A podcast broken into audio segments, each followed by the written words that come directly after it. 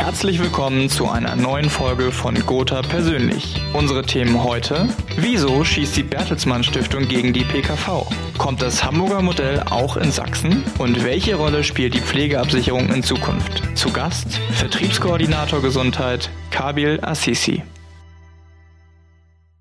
Ja, Kabil, du hast es sicherlich mitbekommen, dass die Bertelsmann Stiftung gerade durchkalkuliert hat, wie viel besser Deutschland ohne das duale Krankenversicherungssystem dran wäre. Ich habe das jetzt extra mal ein bisschen ketzerisch formuliert. Der PKV-Verband erwartungsgemäß kritisiert das ziemlich scharf. Wie hast du das Ganze beobachtet?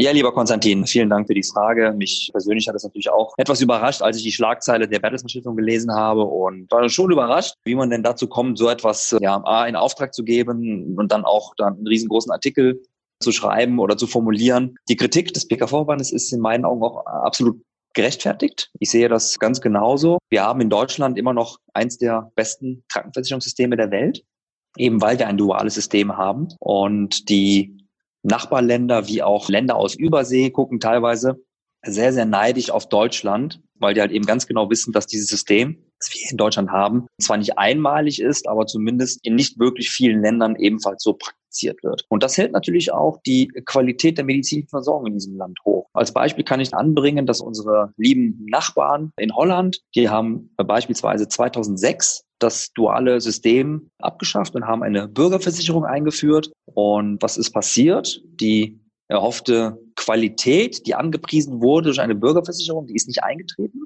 Äh, Im Gegenteil, die Versorgung ist schlechter geworden. Was man allerdings beobachten konnte in den Niederlanden ist, dass mittlerweile 85 bis 90 Prozent der Bevölkerung eine Zusatzversicherung haben. Sehr, sehr spannend zu sehen. Es gibt mittlerweile auch ja, Medizintourismus, also wird ja genannt.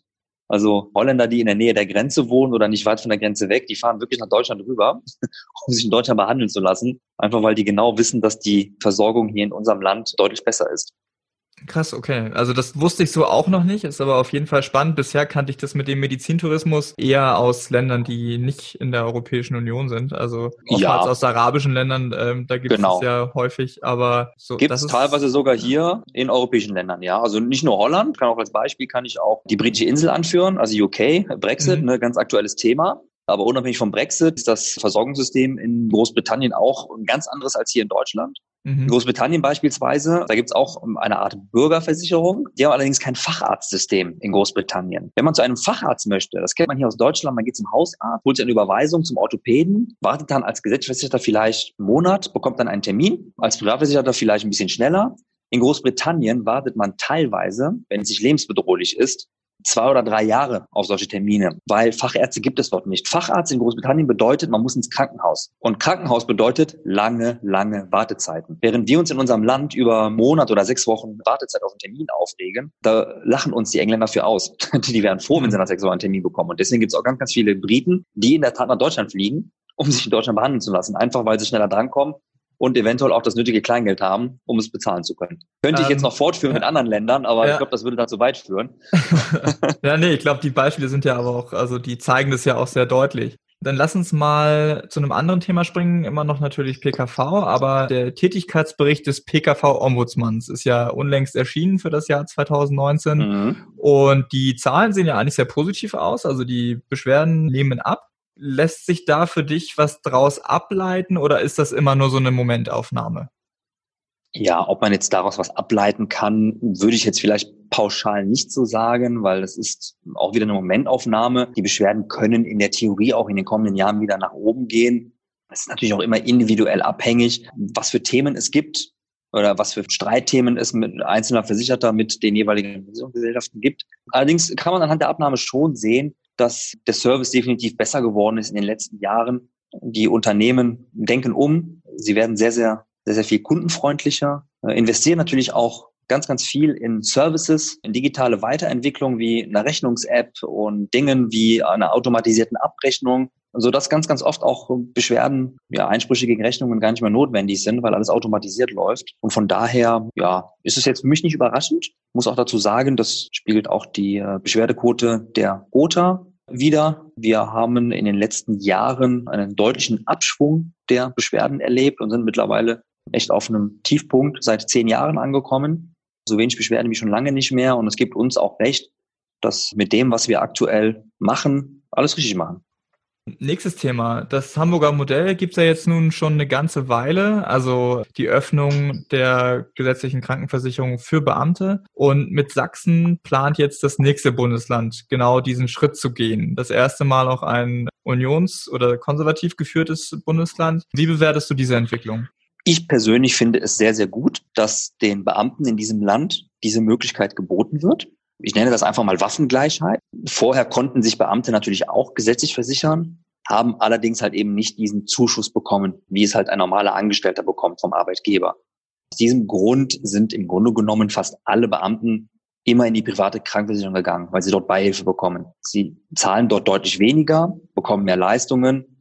Das war das alte System. Jetzt das Hamburger Modell, dem sich auch mittlerweile mehr Bundesländer öffnen, das zeigt, dass es halt jetzt eine Möglichkeit gibt für Beamte, sich gesetzlich zu versichern und nicht mehr zu bezahlen als in der privaten Krankenversicherung, sondern halt eben ähm, einen entsprechenden Zuschuss bekommen, analog eines Angestellten. Das ist erstmal sehr, sehr gut aufgrund der Waffengleichheit. Was sich aber beobachten lässt in dieser ganzen Entwicklung, keinen Beamten interessiert ist. Wenn man sich mal die Zahlen anschaut, seitdem es das Hamburger Modell gibt und seitdem sich andere Bundesländer dafür geöffnet haben, die liegen im, im, im einstelligen Prozentbereich der Beamten, die sich wirklich für eine gesetzliche Krankenversicherung interessieren. Und das zeigt wiederum, dass die Beamten auch das System genau verstanden haben. Die wissen ganz genau, dass sie halt in unserem dualen System in der privaten Krankenversicherung zu einem günstigeren Preis oder zu einem gleichen Preis besser aufgehoben sind.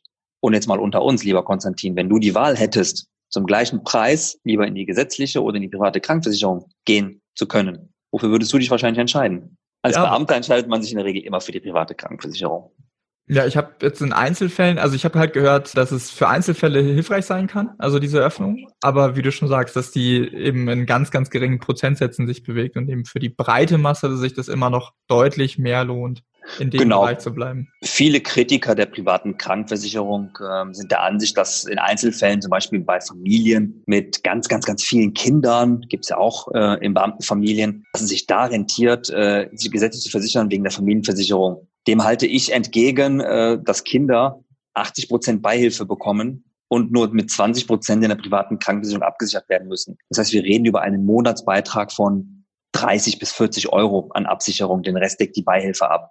Also selbst bei vier Kindern ist man dann vielleicht bei 150 Euro im Monat, die man bezahlen muss. Das ist ein sehr, sehr überschaubarer Betrag dafür, dass ich meinen Kindern die bestmögliche Versorgung biete. Wobei, ich muss auch in meinem Wording etwas aufpassen. Bestmöglich versorgt wird man auch in der gesetzlichen Krankenversicherung. Ich trenne das Ganze im Wording immer dadurch, dass ich sage, man hat durch die private Krankenversicherung einfach einen anderen Zugangsweg. Man mhm. hat einfach die Möglichkeit, zu anderen Ärzten zu kommen, schneller behandelt zu werden und teilweise zu Spezialisten zu kommen, auf die man halt aufgrund des Sozialgesetzbuchs halt keinen Anspruch hat. Eine Schlagzeile, die in den letzten Wochen zu lesen war, hat das Thema Pflege zum Inhalt und die macht dann doch ein bisschen Sorgen. Die Eigenkostenanteile für Plätze in Pflegeheimen steigen kontinuierlich. Und was ja auch nichts Neues ist, ist, dass die staatliche Unterstützung da in dem Bereich vorne und hinten nicht reicht. Was müssen aus deiner Sicht Gesellschaften und auch die Vermittler tun, um dieses Thema anzugreifen? Also das Thema Pflege ist ja Jahr für Jahr immer wieder in aller Munde und es wird noch sehr, sehr, sehr brisant werden, wenn wir uns mal die nächsten 10, 20, 30 Jahre angucken aufgrund der demografischen Entwicklung. Mir persönlich macht das auch ein bisschen Angst, weil wenn ich mir die letzten fünf bis zehn Jahre angucke, hatte die Bundesregierung nicht wirklich Mittel und Wege und Werkzeuge, um diese ja aufkommende Krise in den nächsten Jahrzehnten einzudämmen. Wir werden immer älter in unserer Gesellschaft.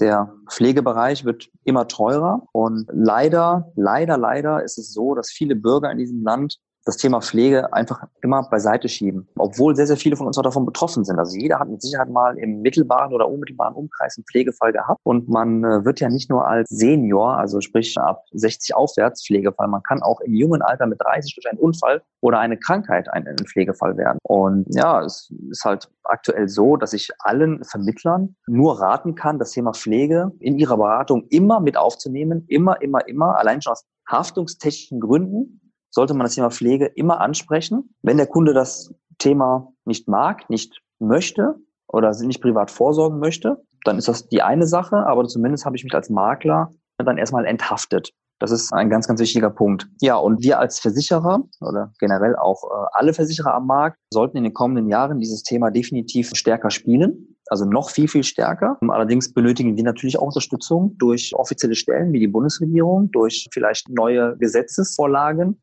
neue Gesetzverabschiedungen, einfach damit das Thema Pflege noch tiefer und besser und mit mehr Durchdringung in der Bevölkerung ankommt, weil ich habe das Gefühl, dass das im Moment noch nicht der Fall ist. Und da helfen auch Plattitüden eines Gesundheitsministers Spahn leider nicht. Natürlich brauchen wir ganz, ganz viele Pflegekräfte. Die Frage ist immer nur, woher nehmen und woher bezahlen.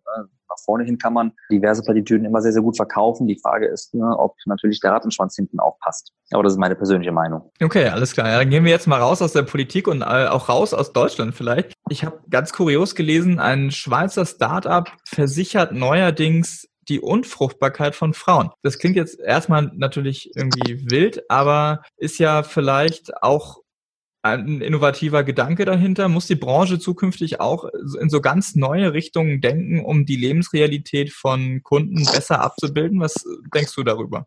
Also ich persönlich war sehr erstaunt, als ich das jetzt gerade gehört habe, dass ein Schweizer Start-up die Unfruchtbarkeit von Frauen versichert. Das ist, äh, das ist wirklich kurios. Auf der anderen Seite jedoch muss man das Ganze immer wie zwei Seiten einer Medaille sehen. Es gibt bestimmte Risiken, die kann man partout einfach nicht absichern, weil sie mathematisch nicht kalkulierbar sind. Der Versicherungsgedanke dreht sich ja letzten Endes nur um Mathematik, um statistische Hochrechnungen. Und ich kann mir mit Sicherheit denken, dass wenn die Unfruchtbarkeit von Frauen mathematisch nicht bewiesen ist, also wie viele Frauen halt am Anteil der Gesamtbevölkerung unfruchtbar werden, dann kann man dieses Risiko auch nicht versichern, weil das einfach ein zu hohes Risiko ist. Aber eine Unfruchtbarkeit von Frauen ist jetzt halt eben nichts, was man halt nicht statistisch beweisen kann. Insofern kann man sowas auch versichern. Klingt kurios, ist aber einfache Mathematik oder vielleicht auch höhere Mathematik. Letzten Endes gibt es mit Sicherheit auch ganz, ganz viele andere kuriose Fälle, die man versichern kann, solange man es halt eben statistisch nachrechnen kann. Und ich stimme dir natürlich absolut zu. Wir sind in einem Wandel einem Wandel, wo ganz, ganz vielen Menschen aufgrund der Globalisierung und aufgrund auch von ökologischen Lebensweisen und nachhaltigen Lebensweisen immer mehr solche Dinge bewusst werden. Und da müssen auch Versicherer den Weg der Zukunft mitgehen und eben dann für genau solche Zielgruppen auch punktgenaue Versicherungskonzepte entwickeln, die dann zwar vielleicht wie bei der Unfruchtbarkeit von Frauen des Kurios klingen, aber halt eben nicht im Bereich des Unmöglichen liegen. Denn wie gesagt, solange mathematisch alles nachrechenbar ist, kann man auch alles versichern auf dieser Welt. Alles klar, ja, dann Kabil, vielen Dank für deine Einschätzung und danke, dass du mit dabei warst. Sehr, sehr gerne. Vielen Dank, lieber Konstantin. Und natürlich auch allen Zuhörerinnen und Zuhörern von Gotha persönlich vielen lieben Dank fürs Dabeisein und gerne bis zum nächsten Mal. Macht's gut.